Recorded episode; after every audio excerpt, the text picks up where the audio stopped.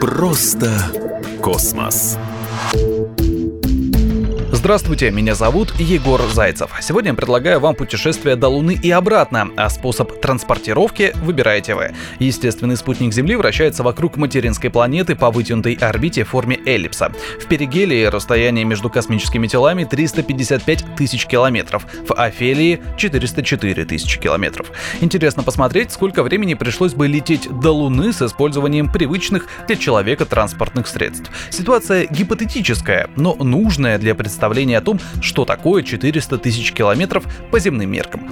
Например, если быстрым шагом, то преодолеть такое расстояние можно где-то за 8 лет, на велосипеде 2,5 года, гораздо быстрее на лошади 6,5 месяцев, на авто же 5,5. Если использовать самолет, то путешествие до Луны на кукурузнике займет 3 месяца, а на боинге 19 суток. Но если все делать как положено и добираться на космических кораблях, то при скорости ракеты Гагарина, округленно 28 тысяч километров в час, он долетел бы до Луны за 14,5 часов. Советский Союз, как и Америка, строил амбициозные планы по высадке человека на Луну. К спутнику со 2 января 1959 года по 9 августа 1976 были запущены 24 автоматические станции серии «Луна».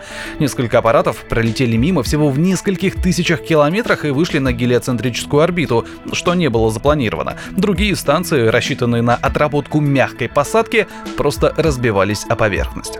Однако после успешного полета американцев на Луну и высадки астронавтов миссии «Аполлон» на ее поверхность интерес к исследованию спутника угас. С 1972 года к соседнему космическому телу не было запущено ни одного автоматического зонда, не говоря уже о пилотируемых полетах. Все исследования спутника ведутся с орбитальных околоземных станций. Причина простая – стоимость лунных программ очень высокая, а окупаемость нулевая. «Аполлон» обошелся США в $25 миллиардов.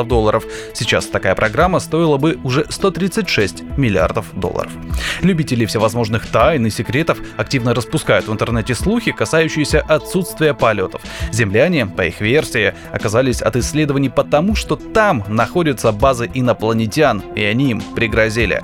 Причина таких сообщений та же, что и реальное отсутствие полетов. Деньги. Очень легко монетизировать сайт или ролик на Ютубе, если выложить такую сенсацию. К подобным открытиям нужно относиться скептически, но сегодня все снова начинается заново.